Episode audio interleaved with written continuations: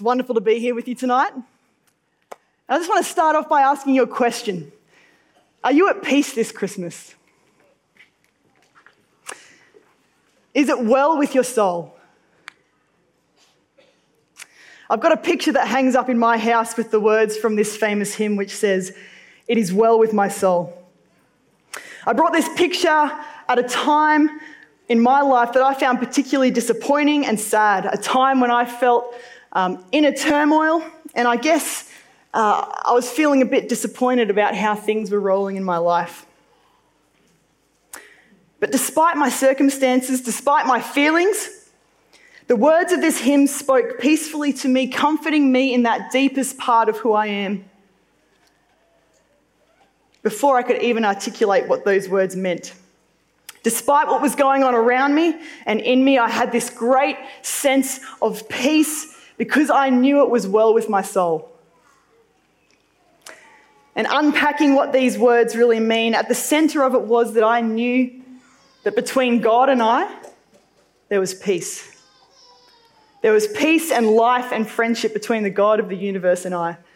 And so nothing else could get in the way or unsettle that stability that I had with God. And there have been many more times when I've been able to look up at that picture in my house, and no matter what kind of day I'm having, I'm reminded of that same fact that despite the chaos and the stress and the unrest, those things are put into perspective against this earth shattering thing the peace of God. And nothing else matters. And no matter what else is going on, it is well with my soul. I'm at peace. So, this, this kind of peace, this isn't just a fickle kind of um, idea of what peace might be, but it's a tangible, deep set state of being. And it's a peace that can be traced back to a night in Bethlehem, in Israel, during the time of the reign of Caesar Augustus. There was a baby born in an animal stable. And apart from the location, it seemed like a pretty regular birth of a pretty regular kind of baby. But spoiler alert, there was something exceptional about this baby, so much so that we continue to celebrate his birth now. But it was prophesied hundreds of years before the birth of this child about who this child would be. A prophet said this Unto us a child is born, unto us a son is given, and the government will be on his shoulders, and his name shall be called Wonderful Counselor, Mighty God, Everlasting Father, Prince of Peace. And on this night, when the, angel, when the baby was born, there were shepherds in a nearby field. And an angel suddenly appeared to them, and the glory of God shone around them. And this angel had a message from God to the shepherds. And the angel started off by saying, Do not be afraid. I bring you good news of great joy. I've got news to share. This thing has happened. Here it is. Tonight, on this day in the city of David, a Savior is born who is Christ the Lord. And this is how you shall find him. He's wrapped in swaddling clothes and lying in a manger. What I really like is that it took one angel to announce this message to these shepherds. But at this announcement, it was like the news was too great. And an army of angels, hundreds and thousands of angels, joined this one angel in response to the news that was just shared. And they sung, Glory to God in the highest, and peace on earth to those on whom his favor rests. It's a picture that's hard to imagine, a scene that you just can't comprehend. Glory to God in the highest, and peace on earth to those on whom his favor rests. This was the response of the angels to the news of this child's birth. Glory to God peace to us. But what were the angels talking about? Last time I checked, peace does not reign on this earth. Last time I checked, there's, there's problems within families where peace does not reign. And I don't even need to start talking about wars happening in the Middle East. Peace reigneth not. Not yet, anyway. But have you ever longed for that inner kind of peace? And I'm not just talking about the, would you just give me some peace and quiet kind of peace? Although that is something that some of us long for. But this kind of peace is the peace that the angels were declaring. Um, it's a word in Hebrew called shalom. And shalom means to be wholly or fully united with God and with others. To be fully at peace with God and with others. That is what the word shalom means. And so when these angels sung, they sung glory to God in the highest and shalom on earth to his people. Peace. So let's just briefly unpack those two parts. Peace with God. Why was peace the used at the birth? Why was peace the word used at the birth of Jesus? The first, and I think main point, is that Jesus made a way for us to have peace with God. I like this quote by John Piper. He said this The most basic need we have is peace with God. This is foundational to all our pursuits of peace. If we don't go here first, all other experiences of peace will be superficial and temporary. The most, most basic need we have as humans is peace with God. And this is something that only Jesus could do. This is only something that Jesus could bring between us and God. His completion of his work came about 33 years after his birth. Some of us know this story well, where Jesus died on a cross for us and he rose from the dead.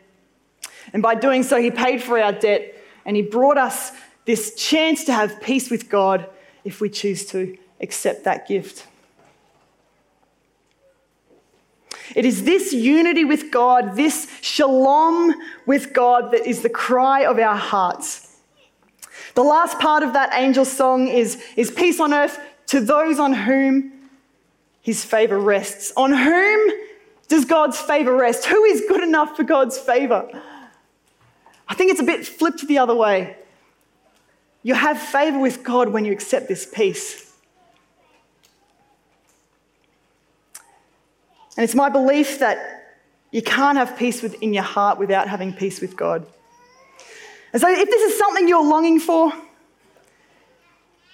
if this is the kind of soul satisfying peace you're after, and God's ready and He's longing for you to come to Him, and you can simply talk to Him or find someone who knows um, how, to, how to bring you to that place.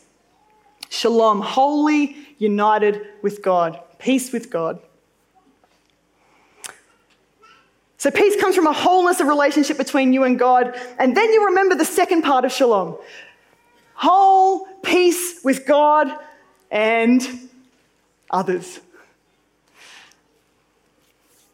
And this one's a little bit uh, of a dig. But is there someone in your life that you need to offer peace to? Someone in your life with whom you need to make peace. Yep, I said it. Someone maybe you've been holding a grudge against for a long time. Holding a grudge against someone is something that feels good in the moment. You feel justified, you feel like better than them or something. But what a relief to instead have peace. Paul's instruction in, in Romans 12 is that if possible, as far as it depends on you, be at peace with everyone. Doesn't that make your gut gurgle? Before I knew I was going to be talking about this tonight, um, I felt the nudge to do this last week. To begin my attempt at making peace with someone that I was putting off for a long time. And I want to tell you, it felt uncomfortable and extremely vulnerable.